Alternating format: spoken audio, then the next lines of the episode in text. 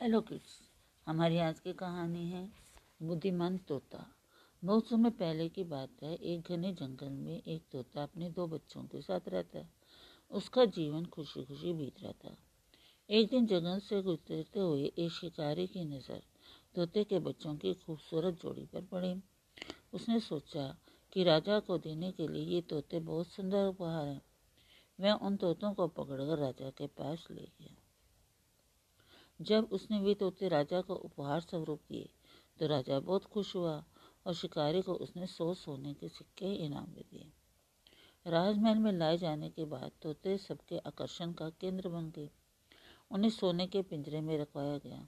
हर समय सेवक उनके आगे पीछे दौड़ते रहते। नाना प्रकार के ताजे फल उन्हें खिलाए जाते। राजा उनसे बहुत प्यार करता था। राजकुमार भी सुबह शाम उनके पास आकर खेला करता था। ऐसा जीवन पाकर दोनों तोते बहुत खुश थे। एक दिन छोटा तोता बड़े तोते से बोला, भाई, हम कितने खुश नसीब हैं जो इस राजमहल में लाए गए और ऐसा आरामदायक जीवन पा सके। यहाँ हर कोई हमसे कितना प्यार करता है, हमारा कितना ख्याल रखता है। हाँ भाई, यहाँ हमारी ज़रूरत की हर चीज़ बिना मेहनत के हमें मिल जाती है। हमारा जीवन पहले से अधिक आरामदायक हो गया। सबसे अच्छी बात यह है कि यहाँ हमें हर किसी से प्यार मिलता है। तोते को राजमहल का आनंद पूर्वक जीवन बहुत रास आ रहा था, लेकिन एक दिन सब बदल गया। वह शिकारी जिसने राजा को उपहार में तोते दिए थे, राज दरबार में फिर से आया। इस बार उसने एक काला बंदर राजा को उपहार में दिया। अब काला बंदर राजमहल में सबके आकर्षण का केंद्र था। सारे सेवक उसकी देख रेख में लग गए उनके खाने पीने का ख्याल रखा जाने लगा। तोतों के प्रति सबने ध्यान देना बंद कर दिया। यहाँ तक कि राजकुमार भी अब तोतों के स्थान पर बंदर के साथ खेलने लगा। ये देखकर छोटा तोता बहुत दुखी था। वह बड़े तोते से बोला, भाई, इस काले बंदर ने हमारी सारी खुशियाँ छीन ली।